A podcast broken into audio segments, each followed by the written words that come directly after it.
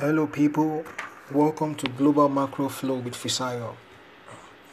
The aim of this channel is to discuss practical financial education with biblical principles for Christians.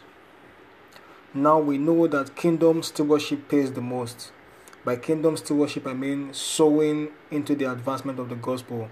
It pays the most. Mark 10 30 talks about the hundredfold return. I've looked at investment funds returns and I've seen that the best investment fund in the world currently gives a 1.24 return. But the Bible says in Mark 10:30 that God gives a hundredfold return. But for us to be able to invest in the kingdom, we need to get some practical financial knowledge.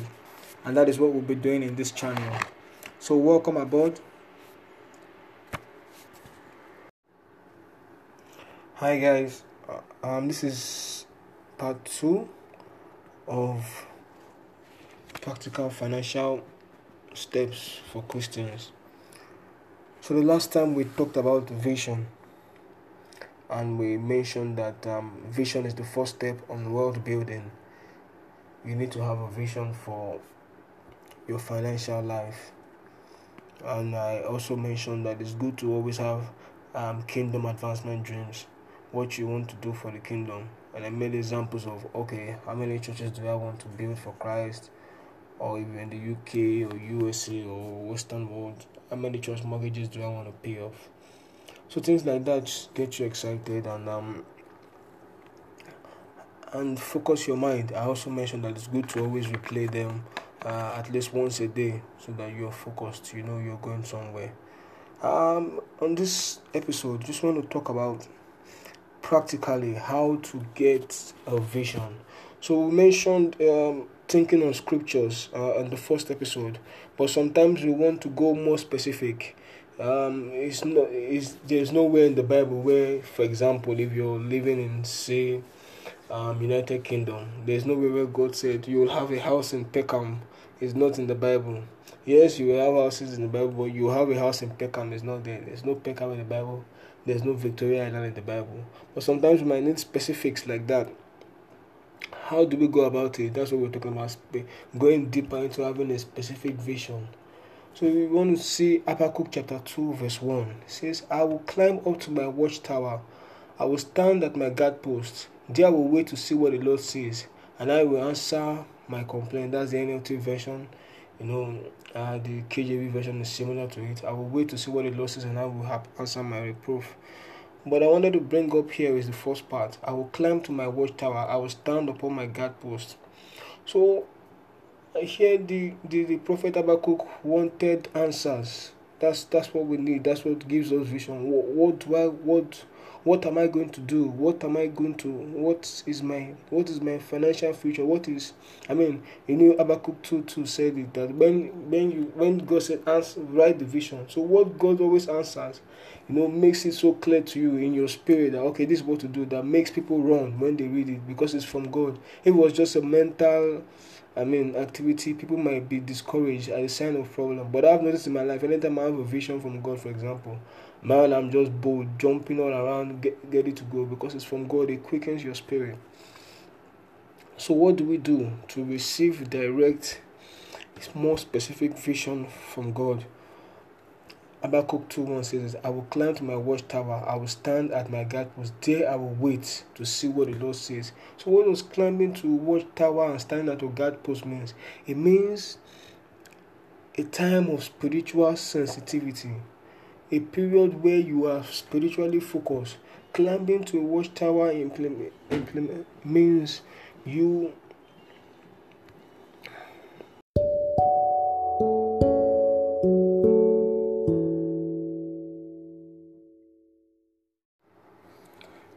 climbing upon your watchtower actually means a period of waiting on the Lord. A seclusion period, just waiting on the Lord, what what he will say. So I'll go straight to it. How do you actually do that? What I'll suggest practically, and this is based on what has been done in the Bible and also what I've listened to other men of God say. I don't want to drop names of men of God, it's not the names that matter, but actually what the Bible says. But it's a period, it, it's very, very uh, simple. take time out. It could be one day, it could be three days. Kenneth Hagin said something that really struck my spirit. Like anytime he had a question to ask from God, it never took him more than three days of like a secluded praying, fasting, and waiting on God to receive the answer. So what I would say is take out some time. It could be a weekend, it could be three days that you you you, you take out, or it could be doing a period of general uh, prayer and fasting that um, maybe your church is doing, or you part you're following up with other churches that are doing that. So wait on God. How a period where you just meditate on scripture. Uh, preparation really matters like you have okay this is the this is the verses of the bible or the chapter where i'll be meditating on during this period could be something related to finances or like um blessings of people that people that were blessed in the bible like abraham jacob isaac. You could just take a scripture there meditate.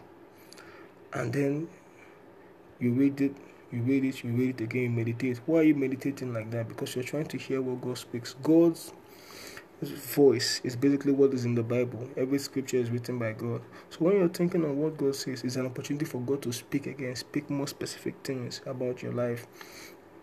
Have a period where you wait on God that way. Another period, another section you should have then is where you just pray in tongues. If you've not been baptized in the Holy Spirit, it's very very important.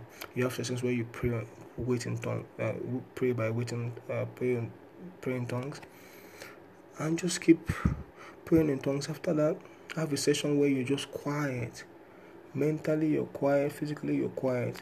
I'll suggest that session you take a pen, take a, a, a, a, a jotter, just quiet, a quiet environment, and God will speak.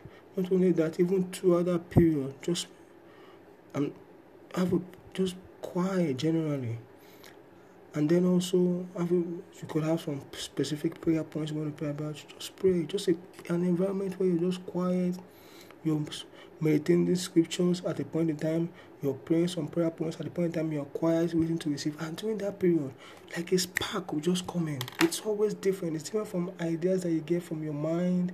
It's different from i mean group think or something. It's you even you you know that wow this is different and then you write it down and you you, you read it again it just gives you that energy to go about your to go about achieving it because it's from god. So that's how to do it. Uh, our call to action today is actually to take time out to try it to wait on god. Uh, wait on god that way. Take a period. It could be one day it could be a weekend it could be during this period of a prayer and fasting and ask god what is the specifics of my financial future? Where do you want me to go in? What's the next job? What's the how do you about want my life to go? What's the next step to take on this financial uh, world building journey? And share one or two things with us that God said. You didn't tell us everything, but share one or two things that God said. Thank you.